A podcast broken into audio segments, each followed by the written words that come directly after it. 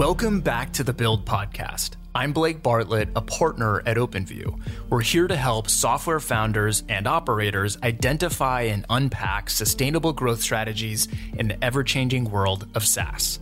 Today, we hear from Lauren Schumann.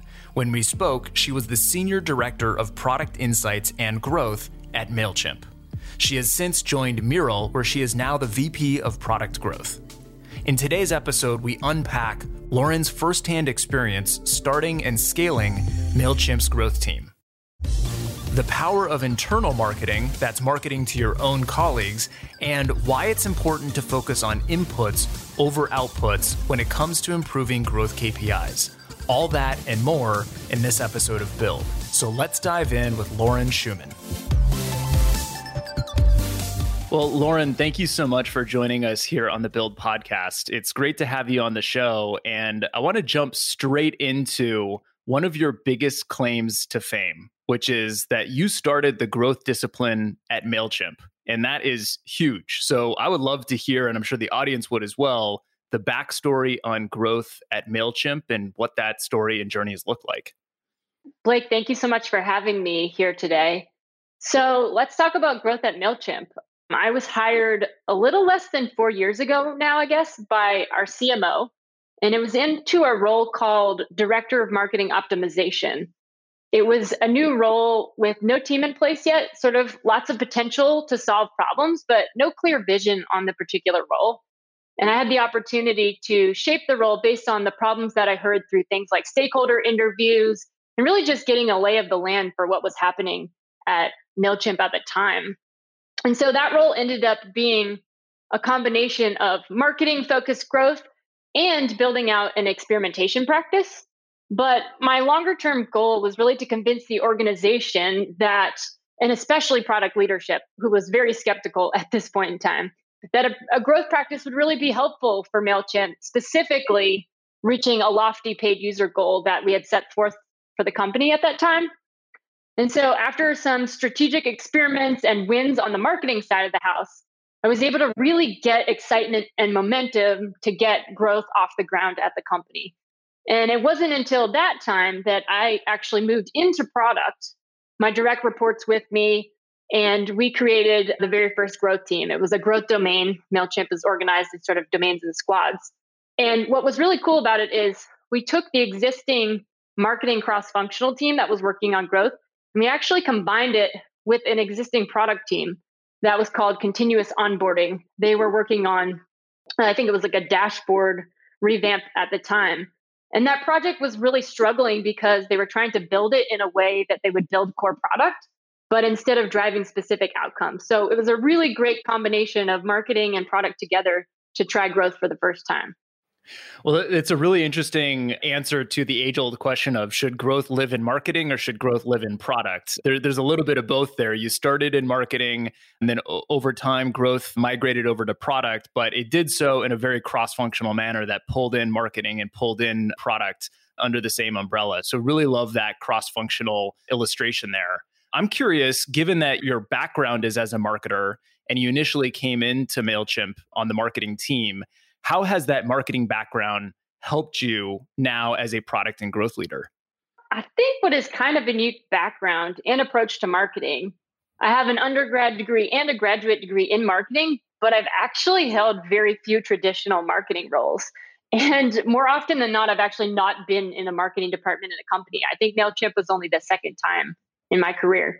But this was really by design because I, I like applying this marketing oriented mindset to product. And that's when growth started to emerge as a practice. That was like the perfect fit for my skill set because it sits at that intersection of product marketing and I might say like data and analytics. I find that, you know, a lot of marketers don't speak product super well and a lot of product folks don't speak marketing very well, which can make collaboration between the groups kind of bumpy. It also makes solving things like complex problems related to like monetization very difficult you know, you need to get a sense of not only what to sell and how to sell it, but also how is that tied to product value, product usage. And so with my marketing background, I feel like I've often been able to sort of be like that bridge between marketing and product. And it's helped me serve as a connector to facilitate better and more joint problem solving. And other side of that coin, are there any things that having come from marketing and now being in product and growth that have been, you know, challenging or things you've had to navigate compared to somebody who maybe has spent their entire career in product? Yeah, that's an emphatic yes. When I was first getting the growth domain off the ground at MailChimp, I learned pretty quickly that there's some existing product folks that were very weary of a marketer joining as sort of their leader. They had this view of marketing as being kind of icky, which is kind of ironic since MailChimp is a marketing technology. But there was this fear that as a marketer, I was going to come in and try to just endlessly sell stuff through the product. And I had to eventually earn their trust by showing them that marketing is a lot more than just selling. And I also really got them bought into the problem we were solving. So things like participating in ideation together, reviewing data and research to learn, and even reviewing experimentation results really helped get folks to see me as beyond just a marketer and to understand really a lot more of what marketing means than what they originally thought. And I like how you brought in that example of product marketing as one example there, because that oftentimes is that sort of natural join point for product and marketing to come together.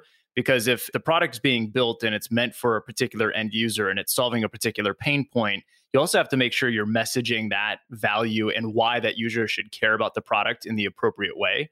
And so that's a natural sort of jumping off point. But there are so many others as well that creates that collaboration opportunity between product and marketing. And I know you have a few examples. And one of the examples that that stood out to me the most was how you leveraged the concept of an internal marketing at MailChimp. So could you unpack that? What does internal marketing mean and what did that look like for you all? Yeah. So because growth was new to MailChimp, there were supporters, but there were also some folks that were weary of the practice. And I felt like visibility and transparency into the work was really of the utmost importance for the team to be successful. And so, since MailChimp is a marketing tool, I thought it might be kind of a good way to build empathy for our users if we were to act as if we were a small business and we were this content network. And our goal was about sharing useful information and knowledge across the organization. But we wanted to do it in a way that was attention grabbing. It was fun. It was interesting. It wasn't just your usual Slack message or your email. And eventually, I encouraged us to think about our mission in terms of creating like an internal marketing and communications plan. And so, what did that plan look like? I know that there was a few different channels internally that you leveraged for the internal marketing campaign. Yeah, so some of my favorites are, I guess, probably some of the most creative examples. One was a monthly newsletter. Of course, we use MailChimp, so that was a great opportunity to use the product. But we would share things like, example, live experiments, what some of our most important learnings were. And they weren't just some boring newsletter, though. They often had a theme to them, like The Office, or I remember Dirty Dancing was one of them, since that's one of my all time favorite movies. But they were basically something that was made to be engaging and clever. I was actually thinking back to some of the favorite newsletters and some of the headlines. And one of my favorites was Nobody Puts AB in the Corner or Test Me AB One More Time as you can see, we got kind of silly with it, but it really got people to engage with the content. So you're using in many ways the the Mailchimp brand voice to market internally and bringing in that playfulness and bringing in that ability to grab the attention of the reader, whether it's an external reader or whether it's an internal reader. And I, for me, that's one of the most awesome and unique elements of the Mailchimp brand and the Mailchimp brand voice. And so it's really cool to see that you're directing that both internally as well as externally. Yeah, definitely. I think the brand's really important to think about in terms of our internal culture as well as external. And there's a lot that we live internally. I think another great example is that MailChimp has an internal radio station called Kimp TV. And so, one of the other interesting ways we tried to get attention was we ran a radio hour where we featured sort of specific learnings represented by a specific song. It was a really fun way to engage people for them to you know hear music and content but to relate our work to something fun that wasn't simply again like sending an email or sending a slack. And there was also the example of in addition to the internal radio station you also had an internal podcast too correct yeah so fred talks was a podcast that also is on Kimp TV. And we had the opportunity to do hot ones. I don't know if you've seen the hot ones videos before, where you're basically eating really hot wings and answering difficult questions. And so that was one of the other really creative approaches that we took to sharing important content. And Fred talks because the name of the mascot is Freddy, right? That's right. So pulling on the uh, the TED Talk uh, play on words there, I love it. So diving into some of the specifics, were there examples of things that you communicated to the team that resonated more than others? Uh, what was the internal audience most excited to hear from the newsletter or from the Fred Talks that you know would drive impact internally? I think the most important and impactful things we shared were the learnings. So, not necessarily the specific experiment results, although people enjoyed nerding out over that sometimes, but a lot of times they were really interested in sort of the synthesis of experiment plus research plus analysis and what that means for the business. And we wanted to be able to share that beyond growth so that it could impact other product and marketing teams. And so I think through some of these creative outlets, we were able to really send that message. And zooming into growth teams specifically and unpacking that a bit more, so, first off, what is your definition of success for a growth team? Yeah, so I think a growth team should really have a clear understanding of the business impact that is indicated by success for the team, usually through something like a North Star metric. But I do think it's easy to over index on moving a metric as success.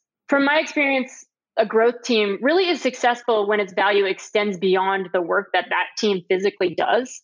I think it's successful when it expands into influencing things like strategy, marketing, and product decisions really across the company. So, like at MailChimp, the value of the growth team has really been the learnings, even more so than the incremental revenue gains that we have driven.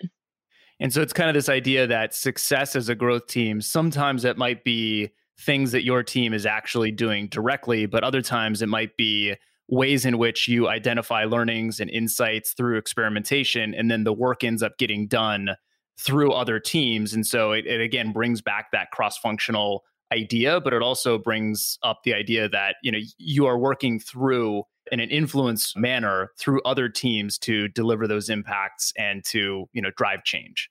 Yes totally agree with that and one example you gave me before was the idea of you know pulling on this north star metric idea was activation. And so, how do you think about activation at MailChimp? And talk a little bit about that challenge of trying to move the activation metric.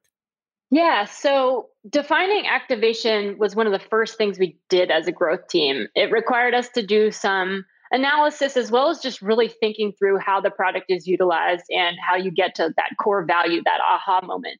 And for us, we were able to determine that was about sending a campaign to 10 plus people in your first 30 days. And our North Star metric was really about driving paid users. And we were able to tie activation behavior to a significant increase in paid conversion. And so that's how we netted out on that focus. And you mentioned that there can be inputs to a North Star metric or a growth KPI, and that it's possible to influence the inputs without actually seeing a change in that ultimate North Star metric or a growth KPI that you care most about. What does that look like in practice? And how do you know when that's happening to you? Yes. So we worked for over a year on driving activation. And we did eventually see some marginal improvement, but we were a bit disappointed. It wasn't to the degree that I think we had hoped going into this work. We ran a bunch of experiments, we did a bunch of analysis, we did research and as we launched improvements, we did see inputs increase, but we weren't really able to tie that to a large increase in the activation rate. So when I say inputs, I mean things like draft creation, list upload. These are really important steps to getting to the activation moment. And while we were able to improve them, what we were starting to learn is that it required a bunch of those changes together to make even some significant change to the activation metric, but it still wasn't amounting to what we needed it to be. And so you're running all these experiments, you're looking at the inputs and seeing some change in the inputs or those initial steps that lead to activation, but not seeing activation itself move in a meaningful way. And it sounds like that caused you to take a step back and it led to a bigger realization of something that needed to change in the core product. So, what did that look like and how did that unfold? Yeah, we were starting to get frustrated, and our leadership was too. I think we had realized that we hit some sort of local maximas within the space that we were playing in. We had optimized specific parts of the experience really to the best of our ability. And I credit the growth PM, Carrie, who was leading that squad at the time. She decided that we really needed to take a step back and kind of do some qualitative research just to like better understand why we were stalled what was happening that we were missing between our experiments our research that we had done so far in the data. And so in partnering with one of the ux researchers the team actually conducted a usability study. And that was the catalyst that kind of changed our entire perspective the team learned i'd say two key things through that study one was that it was like the liminal spaces the, the spaces in between the navigation that was a part of the issue so if we fixed list upload or we fixed draft creation, that was great, but we weren't necessarily looking at that holistically enough. And then the other piece was that the editing experience just had several issues in it that had caused people to abandon. At the time, our email editor was part of the core product. So it was pretty old. It was pretty brittle in terms of the technology. There was a lot of tech debt. And I remember the engineers that had worked on it in the past were extremely weary of trying to run any experiments on it, or it was kind of this like, don't mess with the thing because we don't want to break it and take down the whole application. But based on the data we had, you know, the tech debt and the belief that there was a lot of room to improve in that experience, we were able to convince the product organization to invest in rebuilding the editor. And so we actually passed that project off to another team who spent about six months working on rebuilding that experience. And to clarify perhaps the obvious, but the editor for an email marketing product is pretty central to the core product itself, right? Yes, it is probably the most important part of the product. And so, what did that look like? I mean, was that a multi month, multi quarter effort to rebuild the editor? Or once you had that realization, how long did it take to then, you know, get the impact that you were looking at? Yeah, so it was a significant lift. I'd say about a six month process the good part about it was we were going into it with a lot of information about what specifically needed improvement. So when the team went to build, they had ideas about what worked from a design perspective, and they didn't have to do necessarily as much research as maybe they would have had to do otherwise. And when we first launched it, we launched it in a more scaled back version. And over time, have been adding more and more functionality to it so that eventually we can deprecate the old editing experience and move everybody onto the new editing experience. And what were the, some of the biggest things that needed to be updated in the editor? So we were just behind on some of the technology, things like image editing and image sizing. That's a really important part of content creation. And we made it pretty difficult to do that through our content editor. Whereas some of the best practice was to be able to drag and drop it and like easily do it yourself. So a lot of it was modernizing some of the editing features, but we learned through a lot of our research that content creation was actually the number one blocker to people sending their first campaign. So we spent a lot of time on those specific elements around the content creation. And what ended up being the ultimate impact then to activation after all of that was said and done? I wish I had a specific metric for you. We're still in progress of phasing between the two editing experiences. So I don't have anything concrete I can share. But it does illustrate this idea back to the very beginning of our conversation, which is that growth is fundamentally a cross-functional role and that even if you are running, you know, experiments and running an experimentation program on the growth team, it might lead to insights that ultimately get delivered through another team. And it might be through another team and it might take a lot of time as well. I mean, this example of needing to identify core elements, very core elements of the product that need to be rebuilt in order to improve usability. And then that kicking off a six month effort to actually rebuild that aspect of the product, it just really underscores that idea that the definition of success for a growth team is oftentimes through working through others and delivering impact through others versus just first party activities on your own team. Yes, I agree. Very well said. I think there's a tendency to think about success as what did my team deliver But in this particular instance, the growth team wasn't the right team to build the new editing experience. And we had done the legwork to prove out the value of improving the editing experience. I think others had maybe suggested that in the past, but without the business case solidly there, it was really hard to make that decision to invest. So we've been talking about your experience at Mailchimp and the impact that you've had there, but you've now moved on to to a new adventure. Tell us a little bit about that. Yeah, so I have had the opportunity to join Mural as VP of Product Growth. And if you're not familiar with Mural, they are a digital collaboration tool for virtual work, which is really exciting given the environment we're in and just how important virtual collaboration has become and will continue to be. Mural is a global company, fully remote. So I'm excited to be able to stay in Atlanta, but continue to drive to their mission. I'll get to focus on a couple key areas. One is virality and sharing, onboarding, monetization, and a whole new practice around email and notification. So, very excited to dig in, learn more about the mural business, and hopefully be able to talk about that with you one day.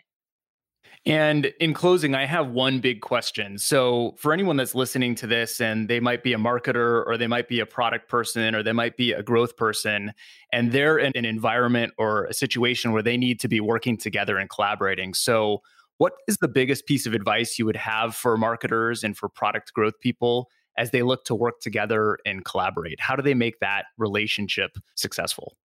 Yeah. So, my advice is not something that's super profound, but I would say that where I've seen the marketing and product relationship go wrong the most is misalignment.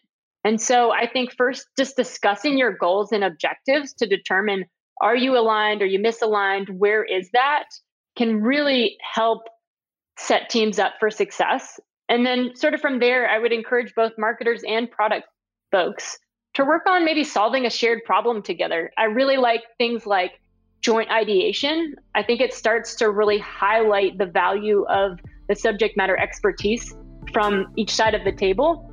And it can illustrate why a collaborative approach often delivers a much better result for customers and really for the business. Perfect. Well, Lauren, this has been a fantastic conversation, really unpacking what it takes to work cross functionally and collaboratively between product, marketing, and growth. So, thank you so much for sharing your insights and sharing the examples from MailChimp. It's been great to talk to you. Thank you so much. I really enjoyed it.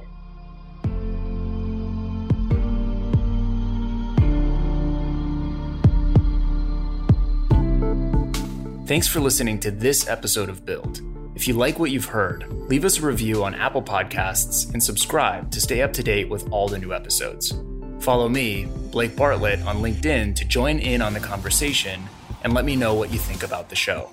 Join me this season on Build as we look into the brilliant minds scaling Slack, Notion, Atlassian, and more to discover what it takes to build an awesome product and achieve hypergrowth across every stage of maturity, from seed to IPO and beyond. Now, if you're ready, let's build this together. See you next time here on Build.